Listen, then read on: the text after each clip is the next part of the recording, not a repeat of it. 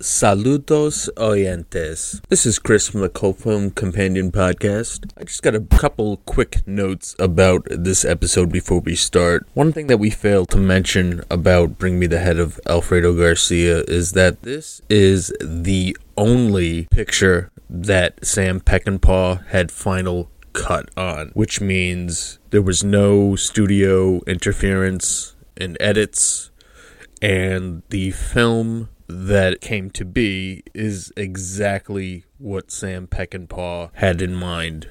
So that's an important note that we did not mention. This was a, also the most personal film of Sam Peckinpah's career, and it allowed him to exercise the demons of the anger that he had with the Hollywood system. So, again, it's very important to note that this was the only film that he ever did to have final cut. So this is the most authentic vision of a movie from Sam Peckinpah in his entire career.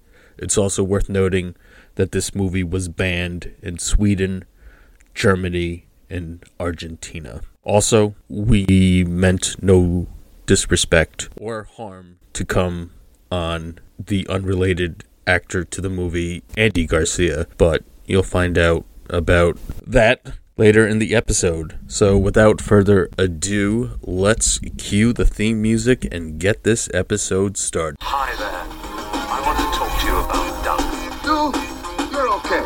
This one, real fucking up. Smokey, this is not Nam. This is bowling. There are rules. Hey, Walter, come on. Oh, you're from the neighborhood. Your name, name, neighbor. Well, that's not entirely true. I came to see you, but where are the paperweights? That's what I want to see now. It's just torture and murder. No platinum characters, very, very realistic. I think it's what's next. Am I hallucinating here? Just what in the hell do you think you're doing? Learn about Cuba. Toast, a toast, my friends, to our health and cheer and happiness. Otto, let the ritual begin. Hello and welcome to the Cult Film Companion Podcast, the home of movies that are off, under, and ahead of the cinematic radar. My name is Chris, I am your host, joined as ever by my co host Andrew. Good evening, sir. How are you doing today? I'm doing well. Thank you very much, sir. And this week, we've got a doozy. Quite possibly the best titled film ever. Bring Me the Head of Alfredo Garcia.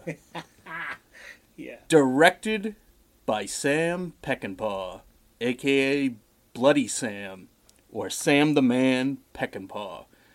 Best known for his uh, Western films such as The Wild Bunch. This movie was directed by Peckinpah, with a screenplay by Gordon Dawson and Peckinpah, story by Frank Kowalski and Peckinpah, produced by Martin Baum, cinematography done by Alex Phillips Jr. or Phillips, edited by Garth Craven Roby, Robert Sergio Ortega, and Dennis E. Dolan. Music was done by Jerry Fielding. This movie was produced with a budget of 1.5 million and only grossed about 700,000. The movie was filmed in Mexico in 1973 and was released on August 7th, 1974. The film stars Warren Oates as Benny, a piano player turned bounty hunter esque character throughout the movie. Isela Vega portrays Elita, his love interest in the movie. Emilio Fernandez pronoun- uh, portrays El Jefe, which in Spanish means the boss. The not Mexican crime lord. we'll get into why he's definitely not Mexican in the podcast. Robert Webber portrays Sapin Sapens Sapinteletsky Sap uh, I don't even know how to Sapensley? Sapensley? Yeah, we'll go with Sapensley. Yeah. Gig Young portrays the easier to pronounce Johnny Quill, who uh, these two are an ambiguously gay hitman couple that work for El Jefe. Perhaps gay, ambiguously gay. Ambiguous. I I said ambiguously gay. Okay. I'm um yes, it's not uh it's not explicit or uh We'll get into it. yeah, we'll get into it. The film Oh, how do we do the plot for this mo- Um It's pretty pretty straightforward. You're right. It is. It's uh Bring Me the Head of Alfredo Garcia is pretty much the plot of the movie. El Jefe uh wants the head of Alfredo Garcia because he has impregnated his daughter. We're not told why he is so upset with Alfredo Garcia. It's not really t- told why he's so furious at this individual. Well, I think I think the only reason is because he impregnated his daughter. So he doesn't need more. He doesn't. I think that's it. I think that yeah, that's pretty much. So Although he ends up having very tender feelings towards the the baby when the baby's born. true. Yeah. It's not like he wants to kill the baby or have it, you know, sent away. No. So he offers a bounty on uh, the head of Alfredo Garcia. And uh, Benny, Warren Oates' character, takes this as his opportunity to kind of get out being the uh, nightclub pianist. Not even a nightclub, a dingy bar in Mexico pianist It's a riot.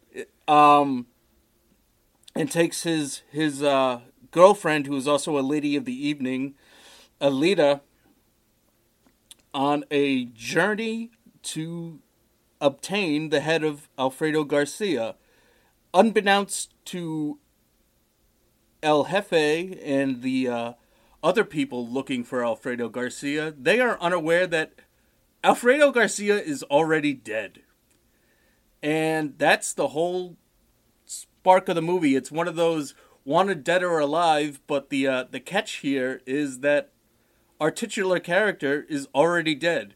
Not only that, we never see the head of Alfredo Garcia. The only thing we see is a picture of Alfredo Garcia in a locket.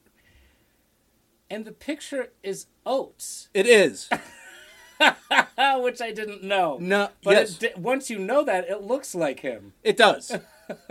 And that kind of goes into the symbolism of the movie um specifically that uh oates' character benny ultimately decapitates the corpse of alfredo garcia uh and just a few scenes later when wait, he's wait, wait. He doesn't. He doesn't actually do it though, does he? Doesn't he find that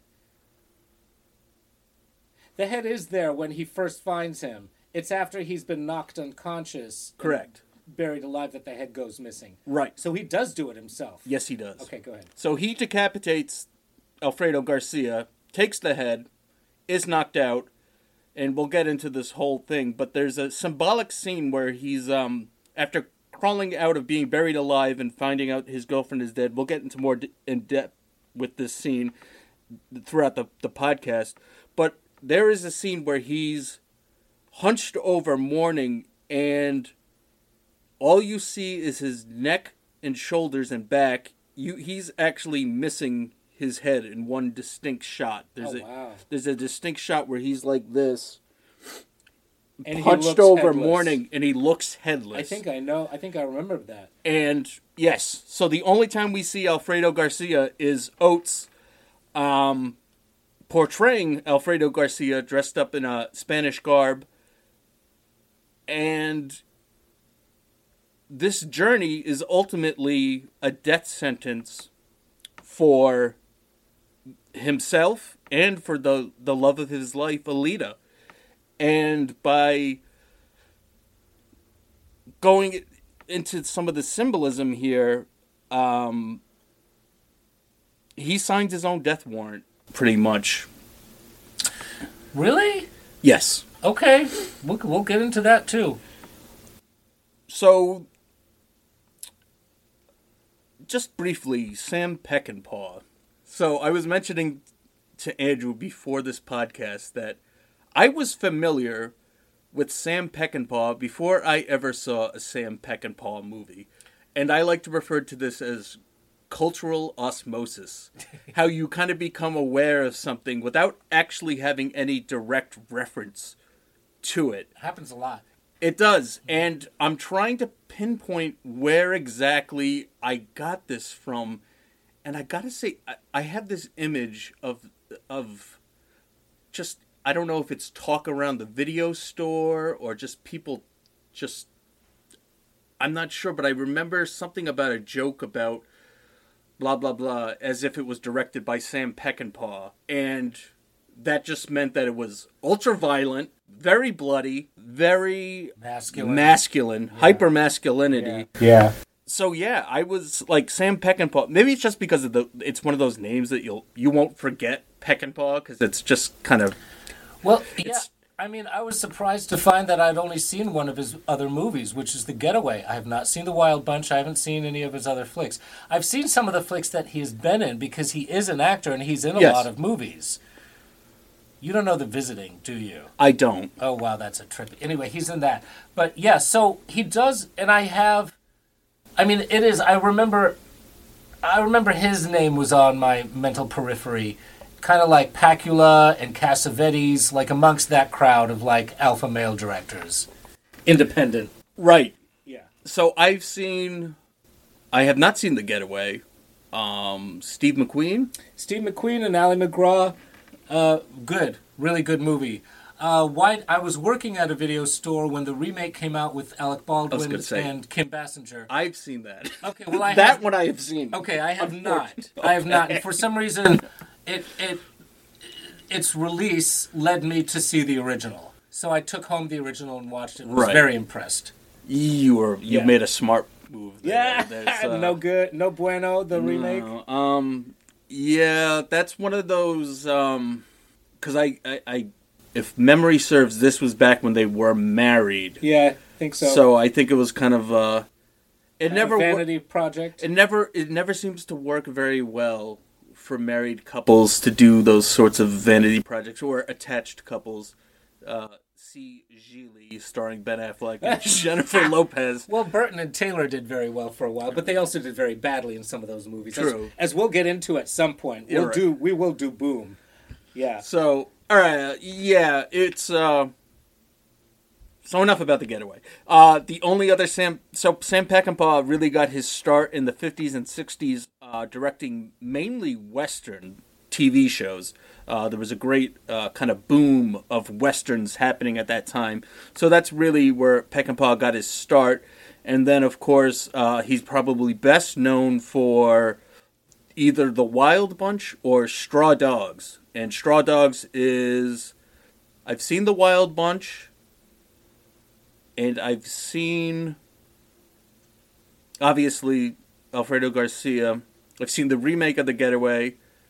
I've seen Straw Dogs and I think I've seen Convoy.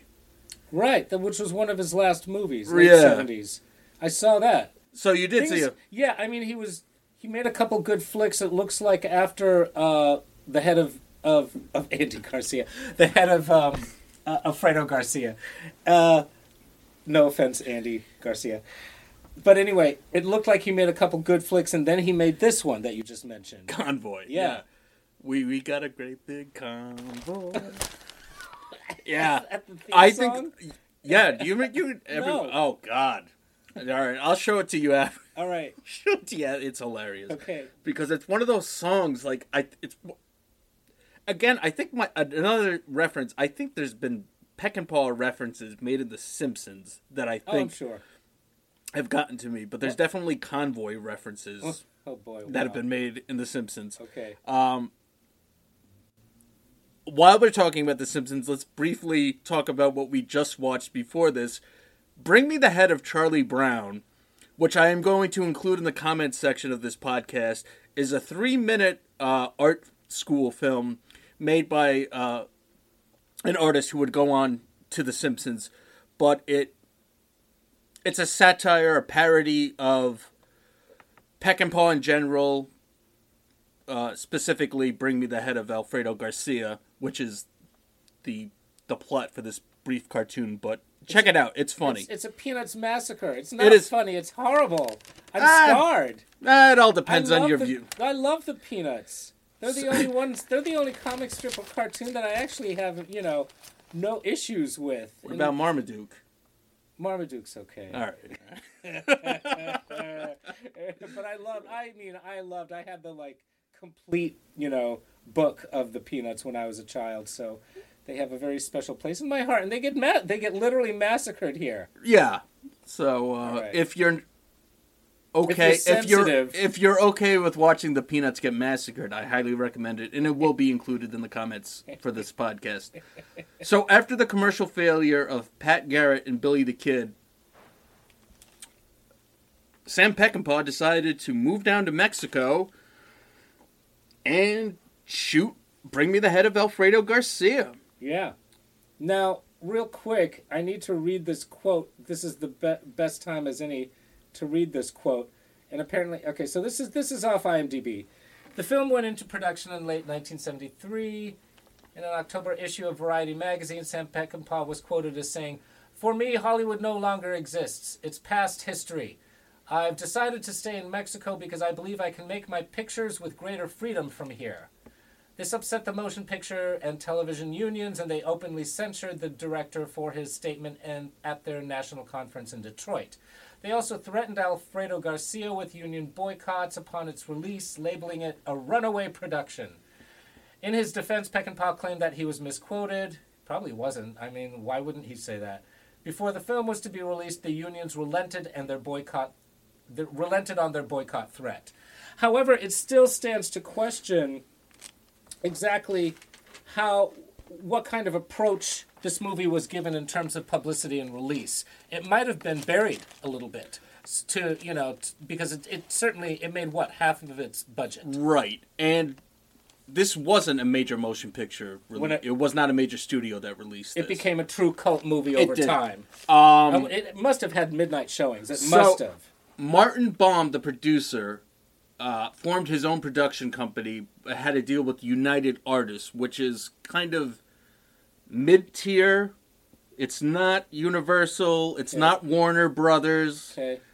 United Artists is probably, I would say, mid tier releasing. Okay. So you're not going to get as much promotion. You're not going to get as many ads. You're not going to get as many trailers. Okay. So this was kind of like this was very independent and very personal for Peck and Peckinpah. And he was very upset, very disillusioned from the whole Hollywood scene. And so in this movie, this was a cathartic way of him working out his anger and his frustration of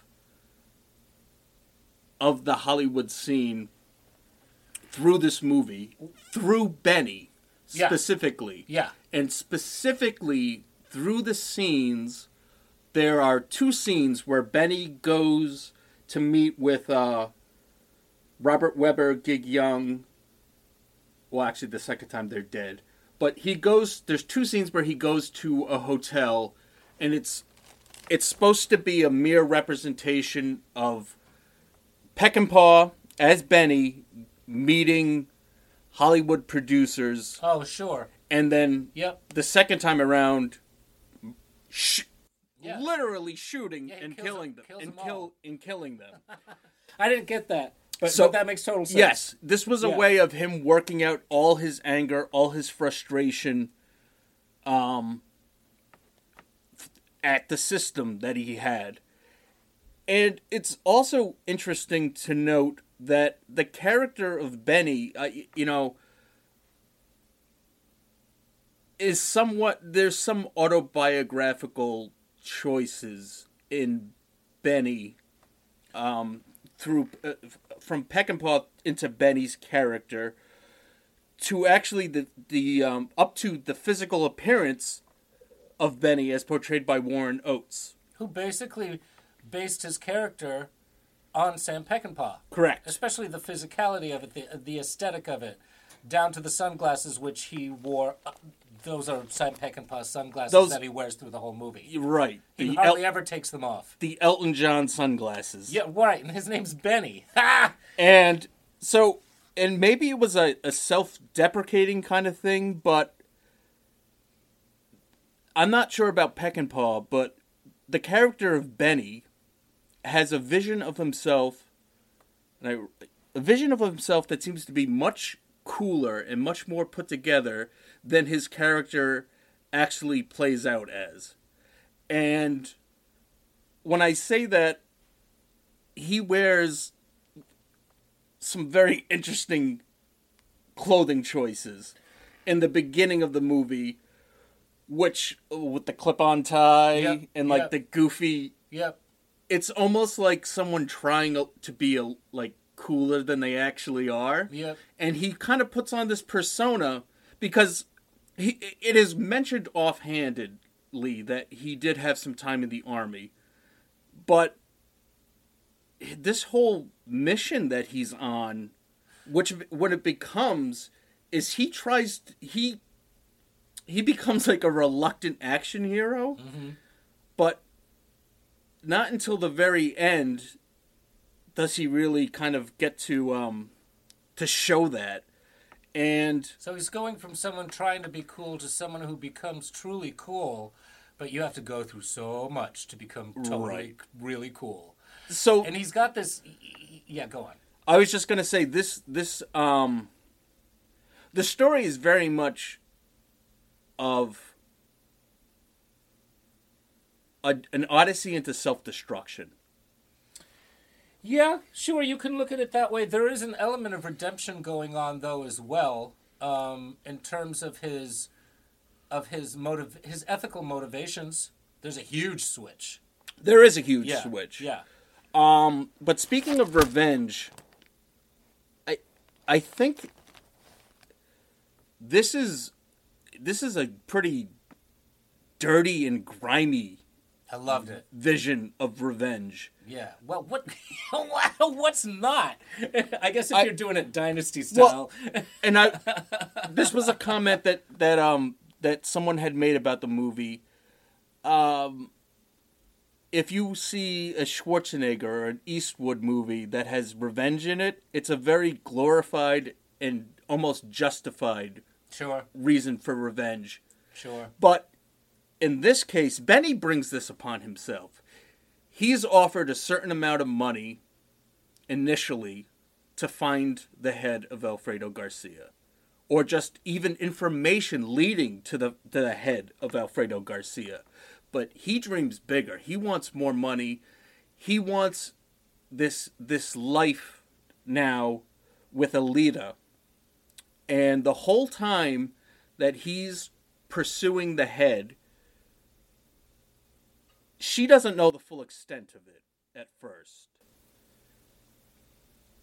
She knows that Alfredo Garcia is deceased. She knows where he is buried. Now she she had a thing with Alfredo Garcia, and she has feelings for Alfredo Garcia. Let's start with that too. True. Yes. this just this, and so her emotional state compounds from then from there, Right. And compounds itself. Throughout the course of the movie, the, throughout the the first two thirds of this movie, she is constantly trying to get Benny just to let it go. She says that we could, we don't. It's yeah. Go ahead. He's hell bent on getting this money because he thinks there's no future for the two of them without this money. Right. He actually says that Alfredo Garcia is the patron saint of their money. he says that. Yeah. and she she sees digging up a grave and beheading the corpse as desecration and of course she's right so she's very uh, torn up she's very much in conflict about that as well so that's um, that's in addition to her feelings about uh, alfredo garcia and, and having lost him now benny who she also has feelings for wants She's to she she loves him. she She's does, in love does, with him. She does. She does. She she does. She and but I mean he wants to now dig up Garcia and and you know cut, decapitate the corpse. So she's really dealing with that uh, inner struggle, that that ethical struggle within herself. Right. So there, that's another element, another layer, and the layers keep building with her emotionally, and she handles all her as an actress. She handle, handles it all extremely well. Her psychological authenticity in this movie is almost alarming in its in its authenticity. In It my is. opinion, it's just like radical. Like you, I once again. Like what we were talking about with Zohra Lampert and Let's Scare Jessica to Death, it's the type of performance where you just don't even see acting. You see someone very real and very raw. She's she get she, her performance is remarkable. Yeah. And she And was it's the center point. It's the it's definitely the, the emotional centerpiece of the movie.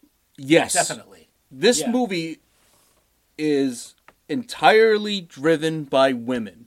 It starts out with a woman impregnated by Alfredo Garcia. Right. Yep. Benny is driven by this motivation that I think he's coming to terms with the fact that he Does love her. that he does love her. Yeah. There's a love story going on here. It's a, a ver- beautiful It's love story. It is. It's a. It's and it's no doubt that she was nominated for an Ariel Award, which I'm guessing is kind of like the Mexico equivalent of the Academy Awards. Okay. She was nominated for an Ariel Award for Best Actress. Right. I saw that. Her performance is just. Yeah. It's amazing. Yeah. And we're going to talk about some of the harder scenes that she had to to film, but let's not underestimate Warren Oates' performance here. I mean, it's the the the line between uh, absurdity and um, real gritty, just real grit. I'll just say that much. He walks it beautifully, back and forth. I mean, it's kind of it's kind of kind of simultaneous. You see this uh, gritty anti-hero going deeper and deeper into uh, hell, basically. Um, and at the same time, it's this, it's this, the lounge lizard aspect of his character is never gone. It's always there. And I, rem- I remember in the middle of the movie, I turned to you and I was just like, I feel like I'm watching Columbo in this movie. And so we found out later, both of us, that actually Peter Falk was pursued to do this role, Correct. and turned it down to do another season of Columbo. Actually, I I guess think- that's what the reportedly I think he actually wanted to do it, but he couldn't because of Colum- contract. because of Columbo. And uh, Peckinpah said that he had written it uh, specifically for either Warren Oates or Pe- uh, or Peter Falk. or Peter Falk. Okay. Uh, he uh, he had worked previously with Warren Oates. Well, Warren Oates is terrific, and I'm glad it's him and, and not Peter Falk because Peter Falk is so associated with his television persona. Uh, and I didn't really know who Warren Oates was.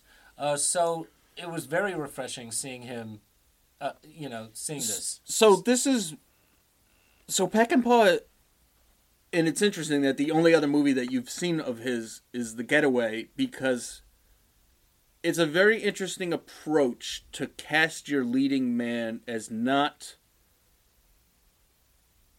like the handsome Hollywood boy, Sure. like Steve McQueen. Sure. Steve McQueen is a Yes. pretty boy. He's very Yes. handsome. Yes. You put him in a movie like The Getaway Yes. you go away from Hollywood because you want to make the movie that you make. You cast someone like Warren Oates. Yeah. Yeah. And it's not that Warren Oates, oh, Warren Oates isn't handsome, but he's definitely your average Joe, especially the way that he his acting style But is kind of enforces that as well. with the Elton John glasses, and like like you said, like the the lounge singer kind of vibe. Do you think that was really him playing the piano and singing at I the have no beginning? idea. I think I- it was dubbed. I think both I think his it was voice dubbed. and piano playing are dubbed. Um, but you know that he's not. He's not like your typical Hollywood pretty boy. No. Um, and to a lesser extent, he did this. Um, well, not that it, with Straw Dogs, he cast Dustin Hoffman as the lead, Another like anti movie star. like an a- anti, not handsome, Right. not an action hero, but in Straw Dogs, he, you know, that that last the finale of Straw Dogs is is just repressed violence coming out. unleashed. Oh wow. Um, but that's very similar to the character here that we have with Benny. Yeah. Um, we have, like I said, it's it's mentioned mentioned offhandedly that he does have some army experience, but we're not given bef- prior to like when the, the violence really starts, we're not given any indication that this guy has any grasp of marksmanship or hand to hand combat. It's it's very I don't know. It's almost like he wills this violence out of himself. It does seem that way, and it, and and you go with it. At least I went with it when I'm watching the movie. It, I didn't think to myself, "Oh wow!" All of a sudden, he's an expert marksman.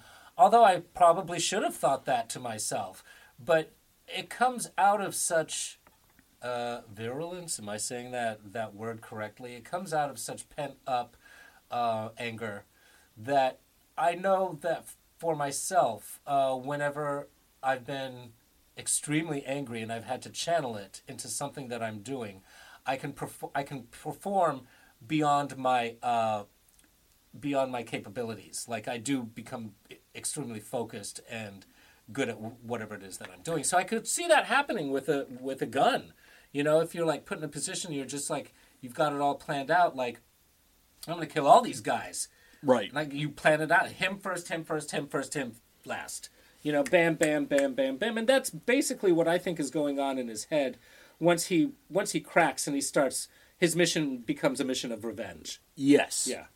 So we have a, a, a um we have a man here on a mission and his um his intentions, his motivation changes. Yeah.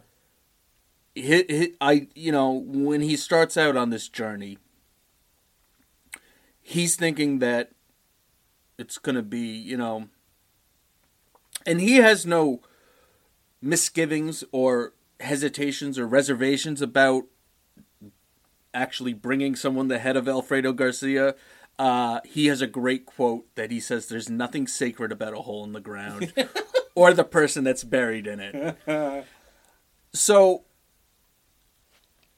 you know, he's he's a man driven by a dream of of having something more. Um, And just to clarify, the the the the reward for his bounty hunting mission is ten thousand dollars, but the the in between guys are getting a million right. for this, a million dollars. so he he he kind of pieces this together that somebody very wealthy wants this man's head and there's more money to be had than what's being offered to him you know he's initially offered i think 10,000 for information leading to the head and he manages to get like 200 just for traveling expenses out of them Two hundred dollars. yeah, yeah. For traveling expenses, that's all they give him. And then they threaten him and said that if we don't hear back from you in four days, we're coming for you. Yeah, and they're, they're, he's basically being followed from the get go anyway. Yes, we have what, what what I dubbed the Mexican Blues Brothers at first following him, uh, because they're driving. we had these two guys in sunglasses driving around following him, and they they jump him at the grave. Yep. They finally get to the grave. He finally He goes there in the middle of the night to dig it up with um what's her character's name? again? Alita. Al- Alita. Alita. Got it. With Alita. She she joins him and they They dig up the grave together, but when it comes time for the decapitation, she leaves. That's right.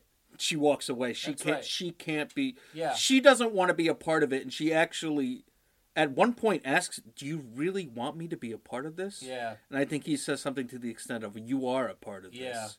Um, she's Just because I guess because of her affiliation to Alfredo Garcia to Right. begin with. he knows that the only person that's going to be able to find this uh, where he's buried now that he finds out that Alfredo Garcia is dead um, is her and but we have we have the love story developing throughout their little journey of traveling from one town to another to find out you know where exactly um, uh, Alfredo Garcia is buried. And we had these these beautiful scenes of them in the car talking, and then we have scenes where they take a break from driving and they're they're just under a tree talking, and they they talk about love and they talk about marriage, and she's asking him w- why he can't say the words "I love you," um, stuff like that, and. Do, you- do you know we should she's talking about marriage and um, she has a different vision of their future together than he does. Mm-hmm. Her her vision of the future does not involve Lots of money. no. It just involves the two of them. She Yeah. she's ha- she would be happy just the two of them. Yep. It's not enough for him. Yep. Now I also read that uh, during that scene where they're at that tree, um they improved after the take was over about the marriage thing, where she keeps um, in character she keeps kind of needling him about marriage, and he finally breaks down and gives in. Apparently that was improv. Wow. Apparently, yeah. So, talking about improv, let's let's talk about one of the more confusing scenes of this movie. Now, if anyone's seen Straw Dogs, and I'm not I'm not familiar with the other Peckinpah movies, but uh, apparently he's no stranger to rape scenes, and Straw Dogs has a very intense uh, rape sequence in it. We're given which so Benny and Alita have decided that they want to sleep under the stars, and it's it's very romantic, and um, he's playing guitar and he can't play guitar, and she's singing, and she's she's cooked them dinner, and we have these two bikers show up, one of which is portrayed by Kris Kristofferson, the other was portrayed by I don't remember the actor's name, but I do know that he was the keyboard player for Kris Kristofferson's band at the time. oh, okay. So we have these two bikers show up, and it becomes apparent that they have very uh, ill intentions for the two of them, and it it culminates with Kris Kristofferson's character taking Alita away and Into the into the hills. into the hills. And this was originally scripted to be a straightforward rape scene. Now, that's not what we get in this movie. We get a very. It's confusing. ambiguous. It's that seems to be ambiguous- the word of the day for this movie.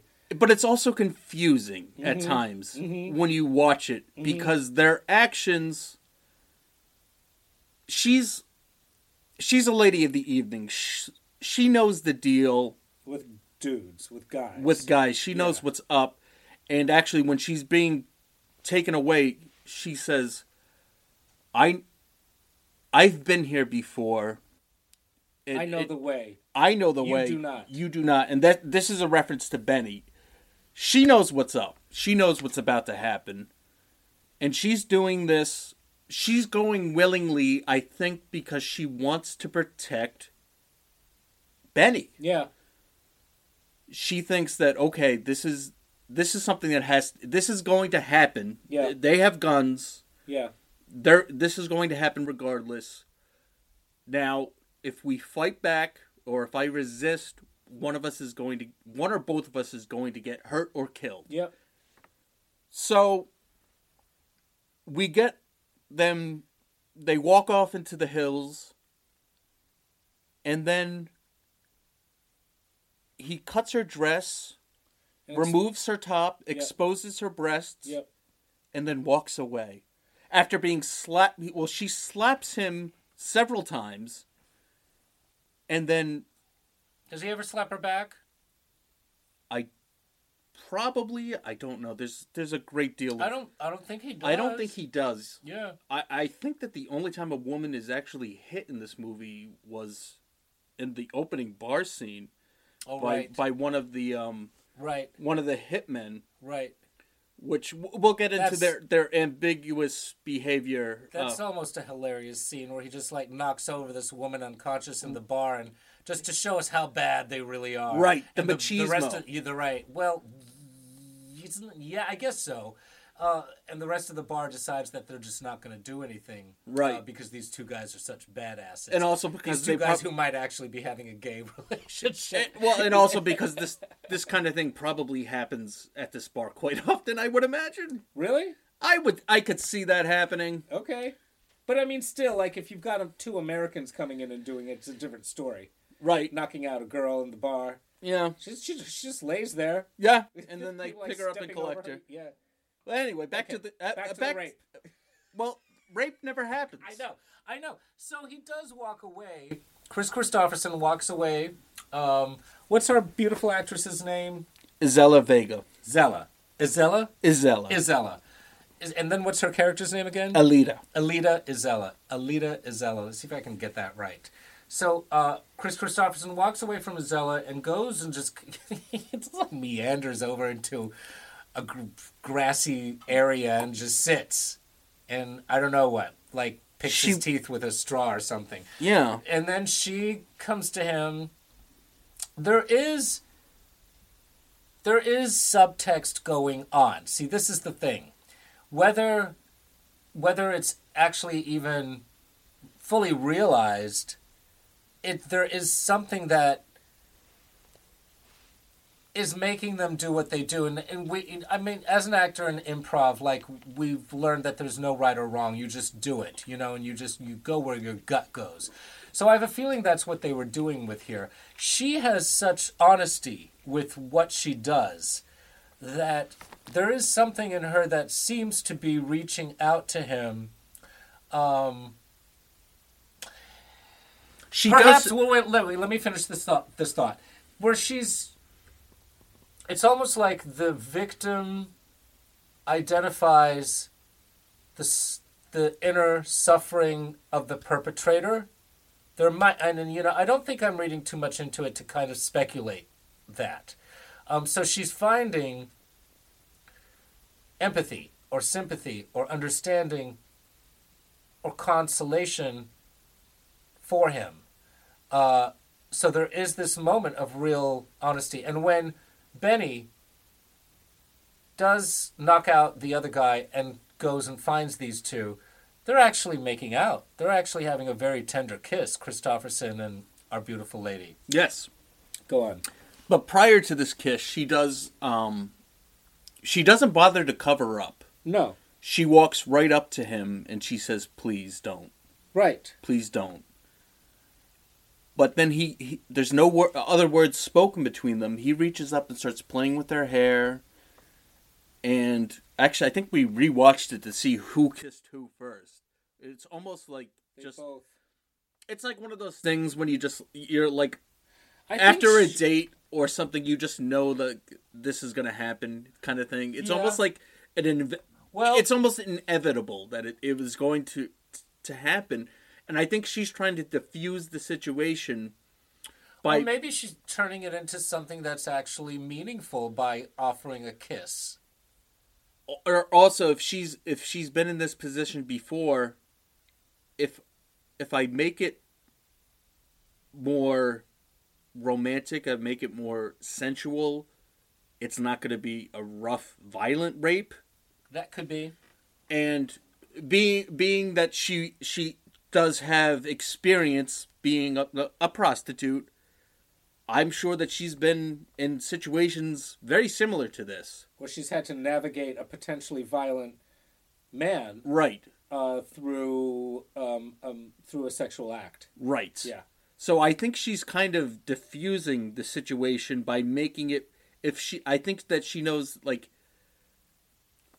if she makes it more romantic it's not going to be painful and violent Sure, and I and I think there could easily be that going on, but the thing is, there's her, um, uh, her her desire and her effort to really connect on a deep level with him, almost undermines that strategy. Uh, to in my opinion, I'm not saying that that could be a motiva- not that that's not a motivation or that couldn't be a motivation, but there also seems to be something I don't know, very very human a very human connection that she's trying to establish with with with him, with Kris Kristofferson. So, all right. So, I mean, is this a case where perhaps the improvisation and imp- and the improv with that actual scene takes it into a different direction that it shouldn't in terms of honoring the whole bigger picture of the plot and the movie. Um, it's possible. It's possible that something was established between those two characters within that scene um, that would throw off balance uh, the the purpose of that scene uh, in regards to the rest of the movie. However it doesn't. It doesn't really. No. Like I mean, he does end up killing them both, um, and that is when things start getting really, really dicey for both of them. But uh, but it still feels. I mean, I it, I want to say it still feels justified, but it's almost like now it's a mishap in a way. So it's a couple things that I want to 'Kay. mention. Um, so prior to this scene being filmed, it was scripted as being a straightforward uh, rape scene. Yeah. Kristofferson arrived on set the the day before that this scene was shot, and he was shown dailies of the scenes that they had done that day, and the dailies were all of this very tender scene between Benny and Alita under the tree talking, and so he watched and rewatched this scene between the two of them and I think that probably had something to do with him going kind of off script and improvising with this.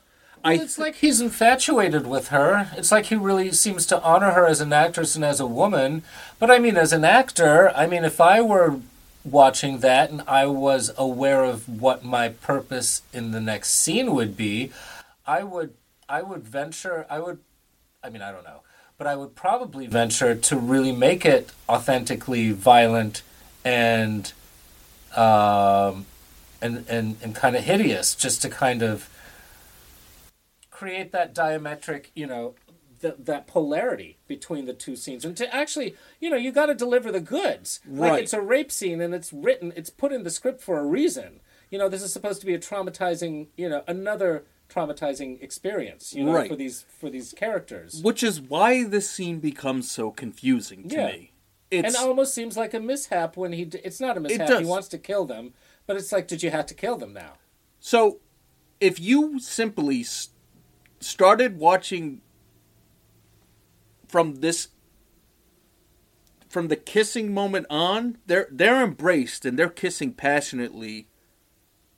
All of a sudden, Benny comes out and he's almost intruding on them. Yeah. Yeah. It's so like and so and so uh, and maybe he's uh, maybe and maybe then his character is like what the what the hell you guys actually are enjoying each other's co-? no Yeah. and he's so- got to go bam now he's now this is an insult to his masculinity. It's an insult to his sexuality. It's an insult to him as a as a man. Yeah. Because he's realizing how much he loves her. yeah And I think he almost would have been happier if like it was a, an intense yeah like Then coming he could across really feel justified then he would really him. feel justified in doing so. yeah But it all that's why it's confusing because then like the whole context and motivations it leaves you wondering like where where is this supposed to be going? it, it does have the feeling after the scene is over that it's been a mishap where people have died that it wasn't really done in self-defense Right. And and then the aftermath so the aftermath of this is that we're shown that Benny can and will do anything at this point. Because prior to this, it's you're almost it's almost like is he gonna get is she going to be able to talk him out of this? right At this point, this is the point of no return now. Yeah. He's he's killed two people. yeah And the aftermath for her, I think is not as emotionally powerful because there is no rape. Well, but It's, a sexual it's- it's, a sexual assault. But it's almost. It's almost okay. Right, sure, I get right, but it's almost more complicated because two people have died. So now she's dealing with the psychology of that. She's dealing with that, um, and she, it's and they've been killed by him, and it could have been avoided. So I feel like that's what she's kind of carrying uh, mentally with her after that scene. I do feel, you know, I feel like she's got the bases covered, and she's still uh, psychologically authentic in her portrayal. You know, No, don't, yeah, afterwards. I think so. And But we- you're right. It does. It's not going. It's not going to be like I've just been raped. I've just been violated. Right. I've just been assaulted. You know, that's that's not really part of the. That's not really part of the context. Now. No. So so it's interesting going back because the scenes immediately after this are very emotional between the two of them. It's in the shower, right? Yes. Yeah. First they're they're talking in the car and she's saying, "Well, I'll tell everything to the police. I'll tell them what happened." He goes, "No, no police. No one's going to know what happened. Like we, we need to stay on course." And then they they um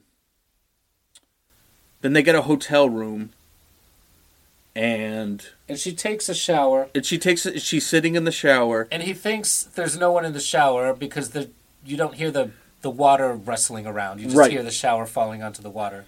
and And he opens the shower curtain, and she's sitting. And she's sitting in the shower. Yeah, which is a very very poignant moment. I was I was telling Chris like, yeah, I've had moments like I mean we all have. Where it's like, Right. sh- when I'm in the shower now, I'm alone. I can actually let it all out. And She's, like, sit washing down. the It doesn't matter if you cry. and she's water. washing this off of her. But keep in mind that these scenes were scripted having been after a rape. Right. So I think the so the emotional toll is almost she's responding as someone that's just been raped. Is It- she? It seems to me. Is that how she's directed, and is that what she was? I'm not sure if that's how she's directed, but that's how I saw her as. I think I mean, I had to put pieces together. I was like, okay, well, she was in love with Alfredo Garcia. He's gonna, his corpse is gonna be like dug up and decapitated. Now, my my lover, who I want to marry, uh, just shot these two guys. I had the situation under control. Right. Um, is he going to marry me? Like, what are we doing here? Yeah, I mean, that's how I had to look at what she was going. and through. I see that, but I also see I also see it as it's almost a little too much. Because I'm thinking this is a girl this is a girl who's a, a, a prostitute. She's I don't want to you know, I'm I'm theorizing here on a fictional character, but I I tend to think that prostitutes probably g- get raped quite often. Sure. Uh, well, at least I mean, in fantasies, and- but, in a yeah, fantasy situation. But let's just say, but I'm just saying that if you're going, she's putting herself in very vulnerable situations. That it's very, uh, it's I'm she's sure more a likely Mexican, I'm sure a Mexican woman of- of the night has had from the 70s. yeah, who- has who's been not. raped, has been. I mean, I mean, I'm saying that so authoritatively. I don't. But I'm just know. saying, but like, But- so this is where I'm going with. She's probably been at least sexually assaulted. sure. this this scene is yes two two men were shot in front of her but she has no real she has a little bit of an emotional connection with the kris kristofferson character but other than that she has no connection to this other guy she's in love with benny she's do she's going through with this to protect benny and in her mind if she had gone through with it, she could have kind of saved the violence from happening. She could have prevented yeah. it. I mean, the way that the, it, the way the scene ended up, yes, Right. and it really doesn't. I mean, you've got a really good point. It really doesn't. It really doesn't fit in with what she's going through in the shower. There is there is a, a gap there. Yeah, And I mean, I want to blame Kris Kristofferson. I want to be like, uh, dude, why would you choose? You know, Just- why would you choose to maybe- improv this scene and make it? You know, Why why turn you- it into something totally different? maybe he just. Oh, I'm going I to be in a Sam Peckinpah movie. Great, like I'll read the script when I get there because they're like, well, you have like two lines. He's like, all right, I'll just learn it when I get there. And maybe he gets on set and it's like, wait, uh, you didn't tell me I was a rapist. I don't come want. on. Oh come on! But I mean, if you're an actor, you do what's meant for the. I mean, this is this is this is my philosophy. Okay. You do what's meant for the movie. You serve, Sure. You know, you serve the or the play or whatever that you're in. You need to be you you need to be able to be the director's brushstroke. you True. know, for the okay, scene. but I I don't know. I mean, I okay, knew you know initially knew Kris Kristofferson as a musician than an actor. He's. I mean, I don't know what his deal is with acting. I know he's hung out with Sam Shepard, so there's a school of acting going on there. Uh, he's in That- Convoy. A very like hyper realistic form of acting. He's a what? He's in Convoy. Oh my god. Well, he's he's done a lot of movies. Yes. He's done a lot of leading roles actually. Yeah, movies. yeah. Uh, but wait, where was I going with that? So I don't know. Just just that, you know, just that like what what you come in and like totally change the scene. And oh, that's that's what I was going to say. I had seen that scene before. I haven't told you this. Okay. I had seen it before. I think it's on YouTube, and for some reason, I ended up like seeing it and watching it. So I was aware of this scene when it came up in the movie, and there is a beauty to it. There is a, a taken out of context, taken out of the film. It's kind of beautiful. It really is. It's beautifully shot. It's beautifully acted. But I mean, yeah, in terms of her emotional state in the following two scenes, actually in the car she's still i guess she's still processing it she's in the shower and she's really processing it and it doesn't really it doesn't really No, It that doesn't really and that was just my point. Okay. Um, just done But- good well she she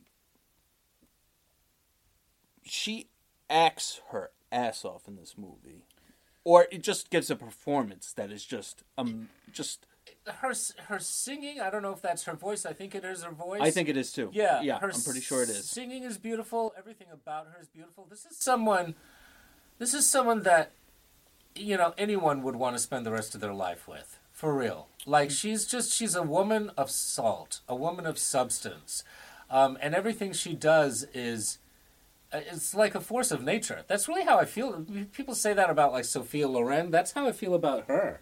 Right, and let's let's talk about what happens to kick off the the last third of this movie. okay. Oh you mean her Yeah, this is oh So this wow, just wow. This the scene so before he can obtain the head of Alfredo Garcia, he is knocked on the head by a shovel.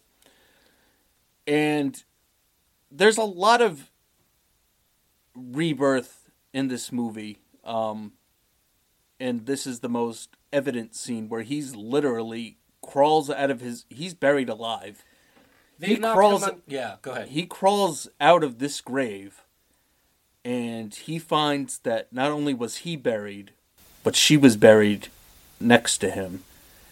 And his reaction is almost how many stages of grief are there? Seven? Uh, seven or eight i think. But he he he runs the gamut Yeah. between this scene and like the next couple scenes of Yeah. him mourning he runs the gamut of the stages of grief he plays it beautifully and he's in he's in denial for quite a while He's in denial. her corpse is right next to him and he's trying to shake then her, he's then he's her up. making jokes. right He's laughing maniacally. right. Um, Uh, so apparently he was on shrooms yes, right he was on You were gonna get to psychedelic. Yes, he was on.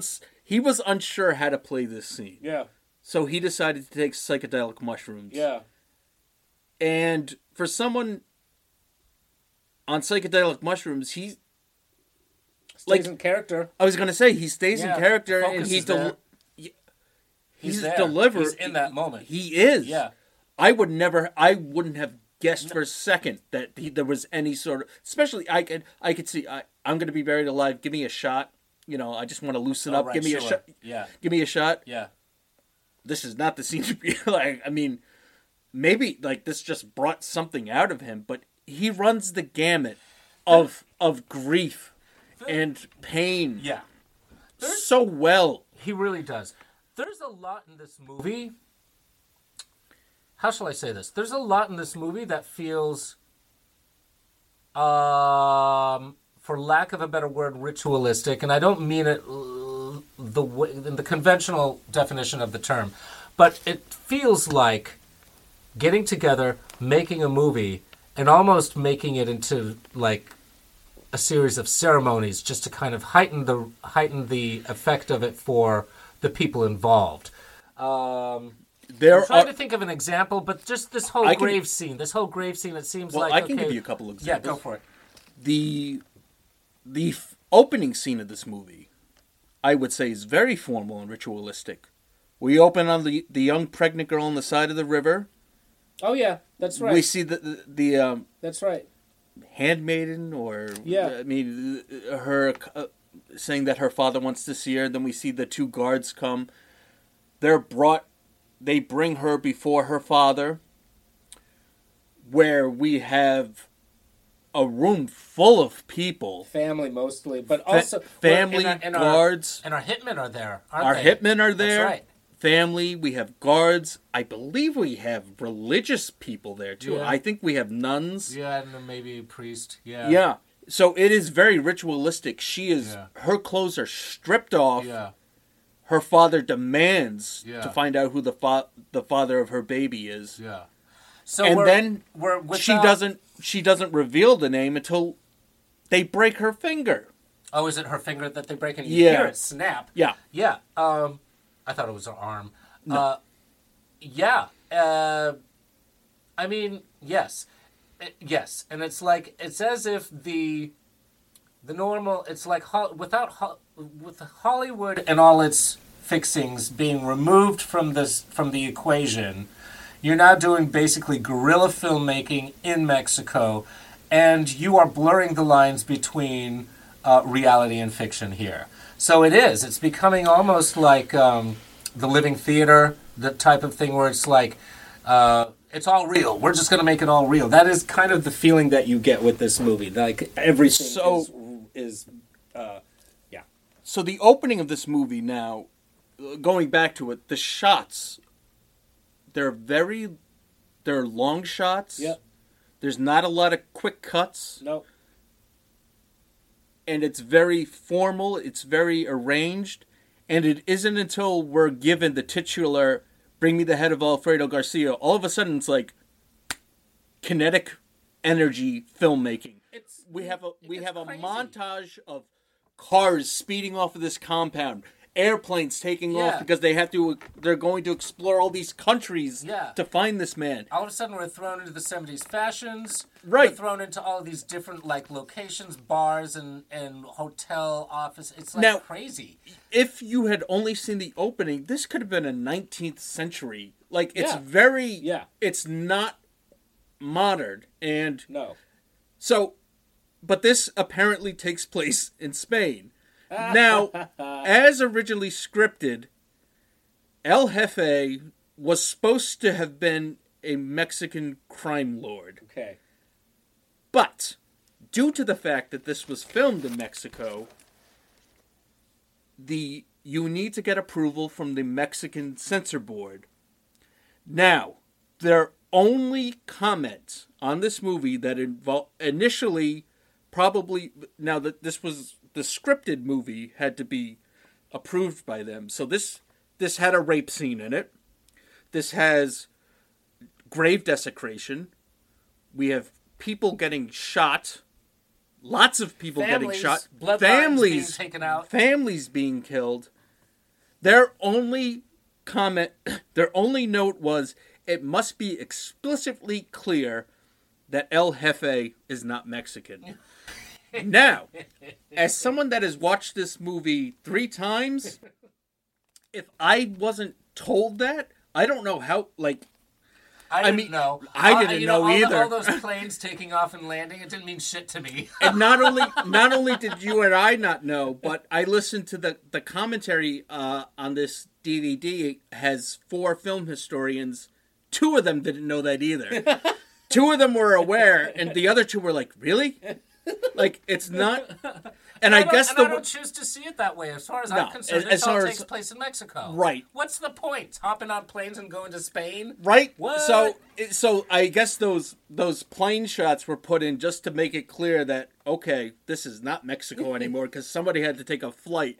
So it's implied that it was another South American country, but according to I guess they changed it in the script that he was from Spain just to appease the censors. But God bless Peckinpah, like he got it by me because if if I didn't wasn't told by someone, and this was told one of the um one of the people on the commentary was actually on set during production, so he was privy to a lot of the behind the scenes stuff. So he's the one that brought it to the other three's attention, and yeah, they were all like, "Really?" Like I didn't. I missed that, and so I guess it was very easy to appease those those censors. Those scenes, it's so out of like it. They're trapped in the past almost. Right. Well, that's what we're dealing with. I mean, you know, symbolically speaking, we're dealing with old patriarchy. I mean, that's that's kind of at the end of it all what the retaliation is against. You know, Right. in the yeah, in the end. And then it's we're we're shot into 20th century with All the 20 other stuff. right. Yeah, all the bars, all the the hotels. uh, I mean, the the the clothes, the clothes, the fashion. Just that alone. Oh man, I could watch that forever. I wish, man. See, I lived in. I was a child in the '70s, so I do have some recollection of all of that, and I would. I would give anything to go back to it. it could be like 1970 to 1980 over and over again, and I'd be happy. But yeah, those, I mean, the stuff that you see people wearing and the stuff, you know, all the interior design of these modern locations in Mexico in the early 70s, that alone is worth the price of admission, in my opinion. So Genius. Fabulous. Now, I think there this must have been a very conscious choice, but Benny throughout this movie wears the same white suit. Yeah. Now, as the course of this journey goes on, this suit becomes dirtier Yes. and dirtier. yes. It becomes more soiled. I'm- There's bl- there's got to be mud, blood, all sorts of things that it's just and then he, he cleans it for the final, for one of the final scenes. but that it's Remember when he Yes. goes back to the hotel? It's clean then. He got it like well how does he clean he goes into the shower wearing the suit I th- all right. In my in my mind, he took it. He took it to get dry cleaned after that because it would it wouldn't look that good. no Like it would look. Then it would just look, you know, like rinsed and wrinkled. but when he shows up at the end in the Right. hotel, you know, to but yeah, it's all so there's a lot of th- that's that's a huge metaphor for just like his soul just becoming dirtier and corrupted i think after she dies, and you said it yourself while we were watching it. You said this is he's a broken man from here on. Yes. out. Yes, he is. He is, and His motive- you see him broken, broken until he starts. You know, he's still broken, but then he starts taking action. Right. And you're just like, oh wow, what's he going to do? And you don't expect it. There, there's, and that's why I said that was very satisfying at the end. It turns into a revenge movie, and he just goes all the way. He takes it to the limit, and it's kind of like, why not take it all out? Just take it all out. You know, bring Not- it all to the ground. but not only is it a revenge movie it becomes a buddy movie he becomes like he's talking to the head That's he's true. driving That's true. with the head he offers the head a drink It's like a, ro- it's like a road. it is it's like, a road it's like with a him buddy in the head of Alfredo Garcia. they become and he- he's like, and like right, right after she dies, like he's talking to the head. He's like, "It's not worth it. right This isn't worth it.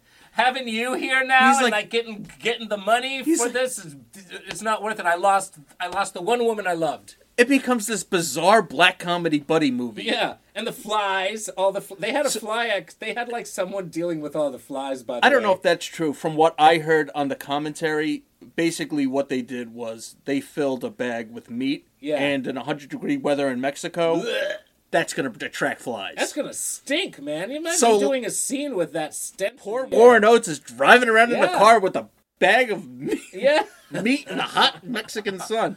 But it But all becomes for intents and purposes, it is a head, and you see it rolling around in the passenger Oh, it's seat, hol- falling there on the floor. He has to pick it up, talks to it some more. It's pretty funny. So- and, it's like, and, and, and for the listener, I mean, if you haven't seen this movie, the head is in a bag. You Yeah, don't see we, the head. We never Yeah, see the head. Like right. we, we mentioned it earlier. The only time we actually see Alfredo Garcia is, is in the uh, pendant. That's right.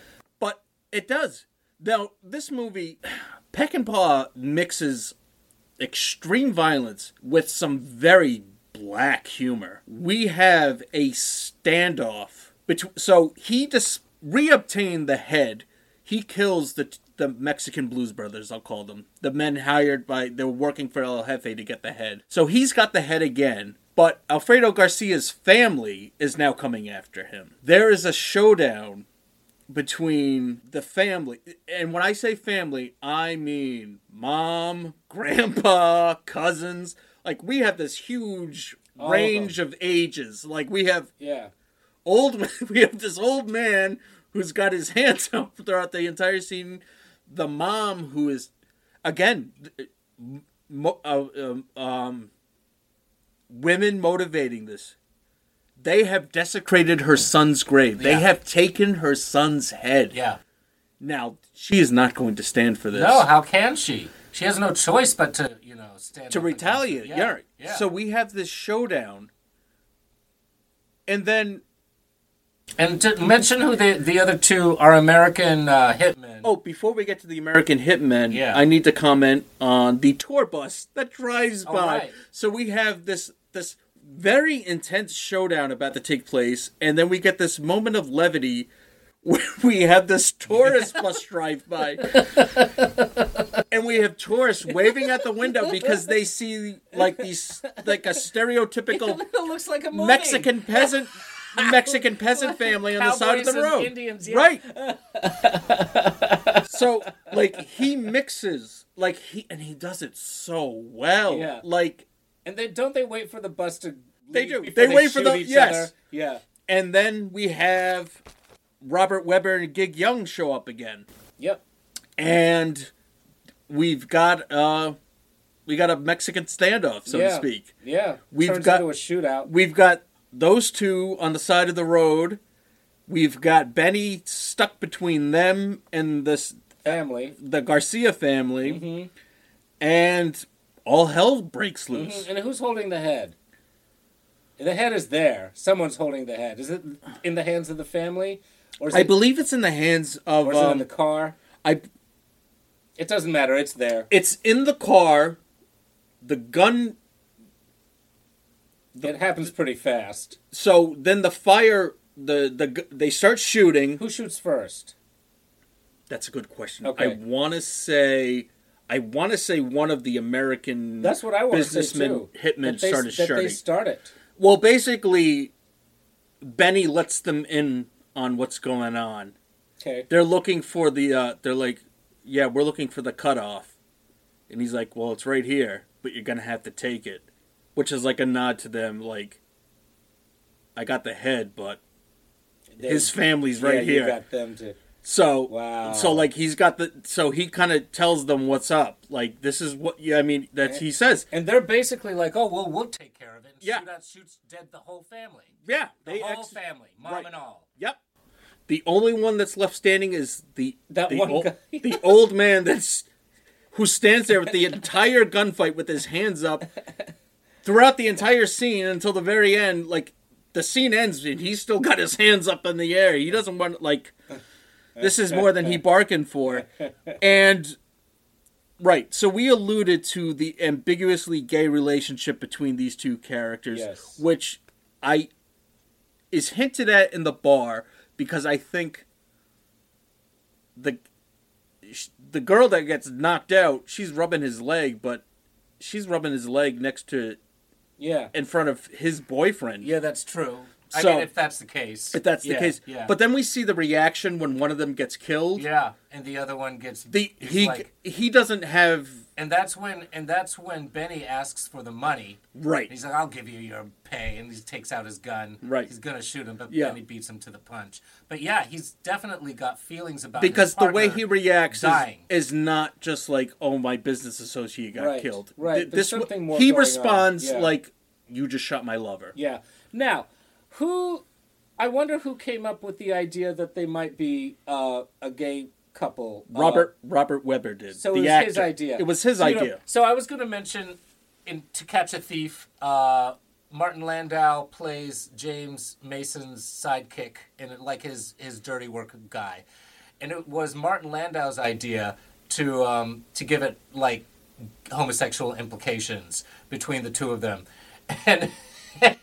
and Hitchcock was fine with that. Hitchcock likes anything that's uh, not, you know, of the sexual norm. So, quote unquote. Well, So- no, he- So later, but hold on, just later, later in time, after the movie was released and everything, years later, I think someone came up to James Mason and said, "So was that true? Like what Martin Landau put into that? Was that supposed to be like you know a gay thing between the two characters?" And James Mason was like, "No." Right, he was like, "That was just his idea." but but Hitchcock incorporated that into Rope Well, yeah, it's a very big part of Rope. and Yeah, uh, yeah. Strangers on a Train. Absolutely, absolutely. So and um, Yeah. So, but I Uh, mean, in this case, in To Catch a Thief, I think it was Martin Landau's idea. So, going back to head of Alfredo Garcia, looks like uh, Robert. Um, it was Robert Webber. Webber. Thank you. I used to know someone named Robert Speller. Robert Webber's idea to put that in, and actually, it's not a bad idea. It kind No. of works with the two of them. It, It adds it adds an emotional core Yeah. that and and it So- and it gives you and it kind of once again you've got some authenticity going on because here are two good looking guys uh, and doing you know traveling around doing business together um, it just kind of it, it it kind of stands to reason well why wouldn't they be you know maybe more than just buddies sure just saying. and maybe it, so this movie I, I face value there's a lot going on here There really is. And There's- a constant surprise as you're watching the It movie because is. you feel like you're watching a grindhouse flick, but everything's very So- substance and depth. Every you know every scene it's not next. this movie was written off as mindless violence by a lot of critics when it was first released and it's not No. it is so not And and then I'm surprised it doesn't have a novel source, a source from a book or anything. They came up with this idea on their own. So, yes, this this idea came to Frank Kowalski, who's credited with the story. He had this idea, and he presented it to uh, Peckinpah. He said, "I've got this great idea for a title. Bring me the head of," and they didn't have a name yet. He just said, "Bring me the head of." Insert name here. genius. I love it. I, And- and then he said- idea. and then Peckinpah liked that, and then what really got him, he's like, but the hook is, this guy's already dead, which is just genius. And then so so the the the the um this film was started um he was he started writing it while making Straw Dogs, and um so the reception that this movie got there's there's so much to talk about and so let's talk a little bit about this movie was a commercial and critical failure it just makes me love it even more. now it's worth noting that two two critics that did like it were Siskel and Ebert, that, who both gave it rave reviews. And it has since been included on Roger Ebert's great movies list. Now, if you go to rogerebert.com or ebert.com, you uh, he's got a an well, up until his passing, was an ever expanding um, little part on his website entitled Great Movies. If you're ever looking for a movie to watch, I would recommend going to his Great Movies list and you'll find something like this. Now, how do you become a cult film? Well, here's one way. You can be included, and I'm referring, of course, to Bring Me the Head of Alfredo Garcia. You can be included in both the 1978 book, The 50 Worst Films of All Time. I will repeat that. The 50 Worst Films of All Time, but also be included in the uh, book 1001 movies you must see before you die. now, if that doesn't show a split in the audience for this movie, I can't think of anything else. That's so this movie bombed at the box office. Other than Siskel and Ebert, the mainstream critics ripped it to shreds. It has since undergone a critical reevaluation and an, an, an appreciation of wow, this isn't mindless violence. This isn't a movie with yes, is the title goofy? A little bit. But it's also like the best like I, I just love it. Like Yeah, yeah, yeah, yeah. Now you know at the end, um, remember when we were watching it and I was saying, okay, he shot uh, the the El, what's his name? El Jefe. El Jefe. He shot him and all of his men, and now he's gonna he's gonna take the head back to the grave. Yes. that's what I thought he was gonna do, and that was originally That was the original it was supposed ending, to end. yes. Instead of him being shot and killed in a show, you know, as he's leaving the house. It was um throughout the course of filming that Peckinpah realized that no. Why? Benny Benny ha- Benny has to die. Yeah. The um you can get the money or you can get the girl but you can't get both. Well, he doesn't get. What do you mean, get the girl? I mean that's kind of like uh, there was a that's kind of the the theme of some of his uh other movies, his westerns. Either you can you get the girl or you get the money. You don't get both. Well, okay. Well, he got the girl dies, and he Right. and he gets. Remember, he he takes the head, and I'm thinking he's going to leave the money, and then he, he turns around and goes back. he takes, and the, money. the money. and they just dis- they just they decided that no because there's there's nothing benny needs to die because there's there's nothing for him he he, He, could have still returned the head to the grave. that yes, that would have been a nice- that would have you know- been that would have been what And then he alita could- wanted Yeah, that's right. And then he could have been killed there. right You know, theoretically. but i kind of like the climax of this movie it's like because Bonnie and Clyde. Well- the way it ends. And I also think, and I also think that Benny died because I think Benny getting away with the money is a Hollywood ending, Yeah, it is. It is. and this this was this was Peckinpah's anti Hollywood movie. And in the character, in Benny's character, it does make sense that uh, after it all, to be like, okay, I've done what I need to do, except for return the head to the grave. Um, I can go down in flames now. I don't care. He doesn't care. even though he's got the he took the money with him. No, he Yeah, I mean the way he bursts through those gates, like he's just it's it's um you know, it's hell. It's uh, I know, I think that hell bent. and and I, I alluded to this earlier. This this path of self destruction that he goes down. Yeah. Um, Well, he doesn't care. Like he No, sees, he after- starts to after- see the bigger picture of it all, and he's just like, "Fuck it."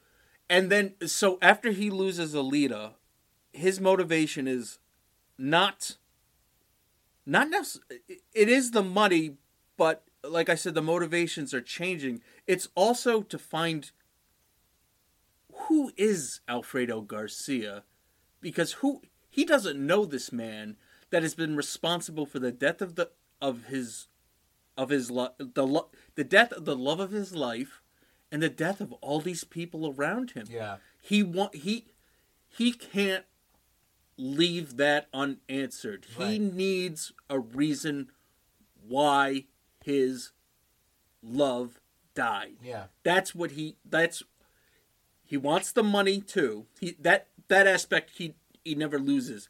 But since his dream of of this new life with the leader that they were going to have with this money that they they inherit they made has been ripped away he needs to know he needs to find out why. And he could have very easily taken the money at that second meeting in the hotel taken the money that was offered leave the head but he he He could have taken the million dollars at the end of the He could- house. I was gonna say that. You know, right a million dollars. that's the thing. El Jefe, like you almost think that, like, okay, so this leads to his motivation even more because, okay, it's not like he was backed into the corner. El Jefe had the money there Yeah. for him. Yeah, He could have walked out. walked out, but instead, yeah, instead, he is just so angry Mm-hmm. that he's throwing blocks of ice on the desk. He's like, Right. "You take a look at this. yeah, yeah, yeah, Why?" yeah, yeah. And then when he's about to kill El Jefe, and he's pa- he's hesitating. I think he's hesitating, and it's it's the daughter. Right. It's the daughter who is impregnated, who is now given birth to. It's actually the baby's baptism that that Right. that Benny has walked in on to deliver the head So- of Alfredo. Um, but but when he's about to kill El Jefe, he's hesitating, and the daughter says, "Kill him, do it." it's interesting too because we don't see like you don't you're not shown who she's saying kill him to Well, I thought she was saying it to Benny. I, don't thought know. she says it directly to him. I thought that was a moment between the two of them. i think it, it, it must have been because he shoots him Yeah. but the way that it's shot like until you see benny's reaction it could have gone either way just like but now it was clearly to benny i take that back I think so. it must have been because I think so. She sees him. She sees Benny as kind of her well her hero. you see El Jefe has kind of come to terms with this whole thing since the beginning of the movie. He's very happy at this baptism. Now it where is the, also where the, where the father's head is now. now that he's got the father's head, appearance. he's even better. Yeah. And, but like now that I'm thinking back on it, the looks. I don't think his daughter says anything else other than kill him Mm-hmm. in the, those scenes. But the look on her face, the the acting that she does with her face, shows that she's just like like distraught. Now, like I said, we're not really given any backstory about what happened with with her and Alfredo Garcia. She might have been in love with him. She very well mm-hmm. might have been. And and, now, and, and once again, I got to mention that the that that the picture that she carries around in her locket, her pendant, is is actually is actually Benny, is actually Oates. I mean, Is actually- it's just so weird, you know, all these different. right, and yeah, so there's just so much we could talk about this movie. Um, we're gonna have to start wrapping this Okay. this up, but we have the baptism, we have rebirth, um, we have birth, rebirth, and we also have a child's funeral. Now we don't see the funeral, but we Oh, see the that's funeral procession. That's right, with a small little casket. Right. And you were saying it's either it's either a child or um, a midget, or, I- or a little a little person. I'm A sorry. little per- I, yes. Uh, and I and I was thinking or an animal, but it, for all intents and purposes, it's probably a child. It was a child. Yeah. I was just making a, a, a Yeah. bad bad joke. um, but yeah, there's just some, and so yes, this has undergone critical reevaluation, which thankfully it has which because is one of our our our uh, prerequisites. yeah, I mean, but like I said, to be now, I would love to read this 50 worst films of all time book because What else is in there? I wonder. good, good Casablanca's probably in there with these like all right now maybe not Casablanca but I'm just saying when I think of a bad movie I think of something that's incompetent the Yeah. plot doesn't make sense Yeah, wooden acting yeah, you could see the boom mic yeah. it's clearly a set regardless of whether or not you think that this is mindless violence this is a competently made movie and it is beautifully shot It is. it is It is- gorgeous I mean, you see some. You see. You see snapshots of Mexico that Real Mexico. Absolutely, absolutely. There's no faking it here. There's no, and you know, it's like you're the extras must be locals. They are, had to yes. be. You know, so you're seeing, you are, you're seeing authentic once again uh, uh, Mexican life, and it's it's exciting. It's refreshing. It is. It's not Hollywood at all, really. No. You feel like this is um, guerrilla filmmaking. So again, I I kind of want I I some the reviews for this. You read the, the original reviews for this. Other than like I said, the note the notable critics at the time, other than Siskel and Ebert, they ripped this. They called it boring. Ah, They called it a a horror film with because it was horrible. Like they just Ah. made like all these illusions. no. There's gonna- not, and you know what? you're going to see some incredible acting, especially with um, our actress who, who whose character dies, uh, whose name I can't, I can't seem to. Alita. Thank you. Uh, that is uh, some of the best acting I've seen in movies. And really Warren is. Oates. and he's wonderful. He's terrific in it. Like I said, when he, he's he, he really walks a tightrope between uh, you know comedy and drama. he does it all so well. Like I said, he he does like throughout the course of like three scenes after Elita's death, we see like all the stages of grief. Yeah, We see them all. yeah. He's worked it out, scene scene by scene. He's worked it out, and it's pretty it's pr- pretty flawless. It is. Yeah. And and then like the this black humor of a buddy cop, like not buddy cop, a buddy mo- buddy road movie, except one of the characters is just a dead decapitated head in a bag. the, it's I don't and I don't usually like stuff like that. I don't really like mafia comedies. I don't really like mafia stuff in general.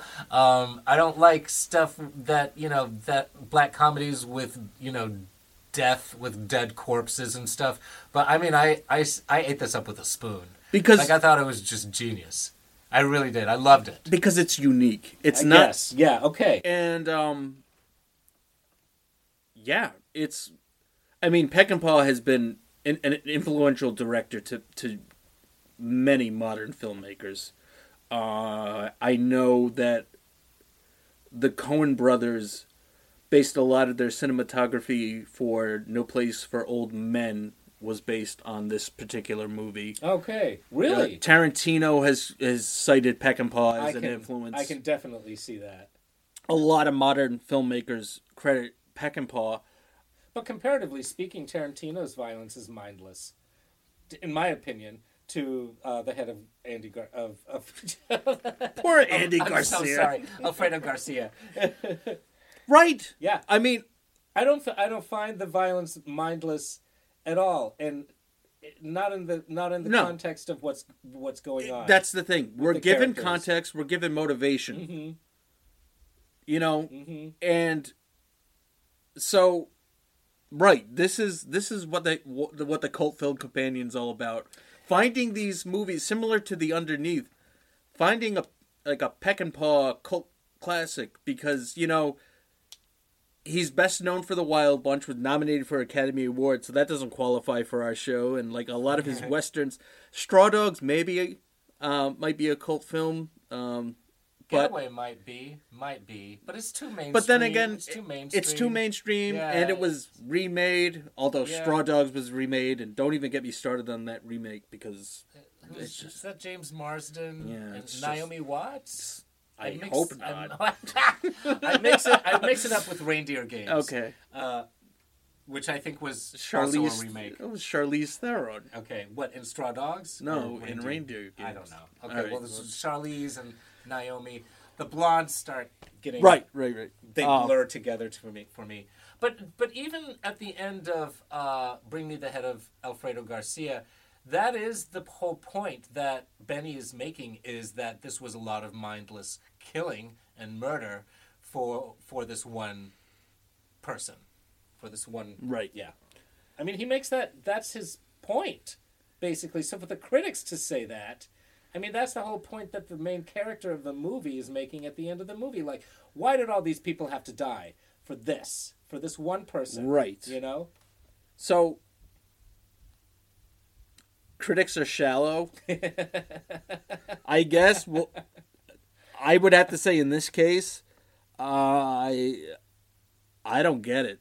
This this is if you again we're assuming that you've watched this movie um, because you know we just spoiled everything about it, but rewatch this movie is rewatchable just because you'll pick up on things that maybe you didn't recognize first time around. I The- could watch it a hundred times. The- I really could. this I loved this I believe that this um someone was um on the commentary mentioned that this was the only Peckinpah movie to be reviewed by some uh, a modern art magazine who said that you take any still shot from this movie it it could be turned into a portrait it's a work of art Yeah.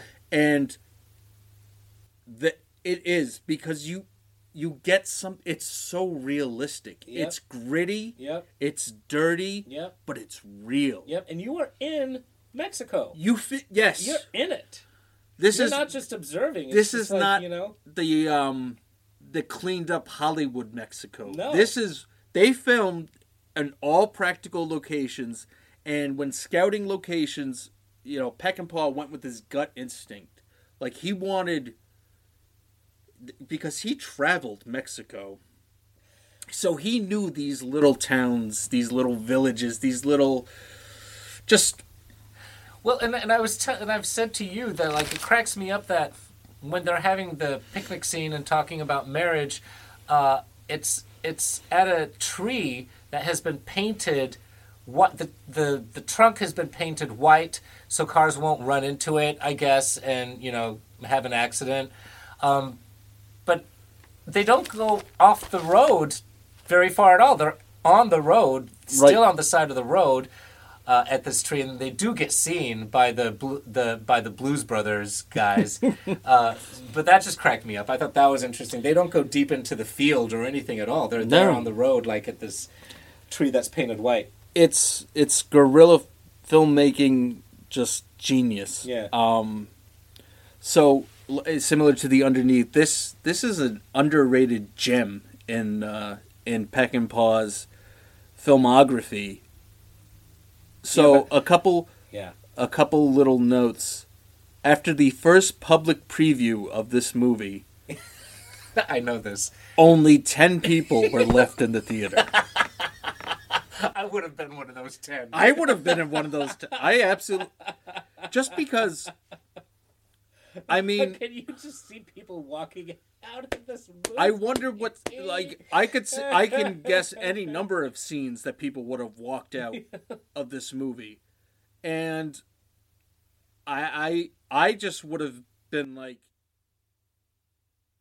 wow, I I, I could see a lot of people walking out during the uh, thinking it was going to turn into a rape scene.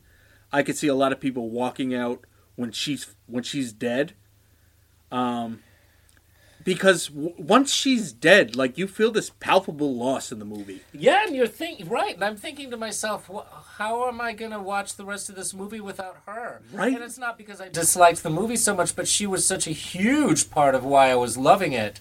But then he, the rest of the movie is basically a, a reaction to her death. Right. So I mean, And it's that, not- that worked for me. Her presence is felt throughout Yes. the rest of the movie, even though she's not there physically. yes, And her wisdom, her intelligence, the loss of it, and how it, it stayed with him.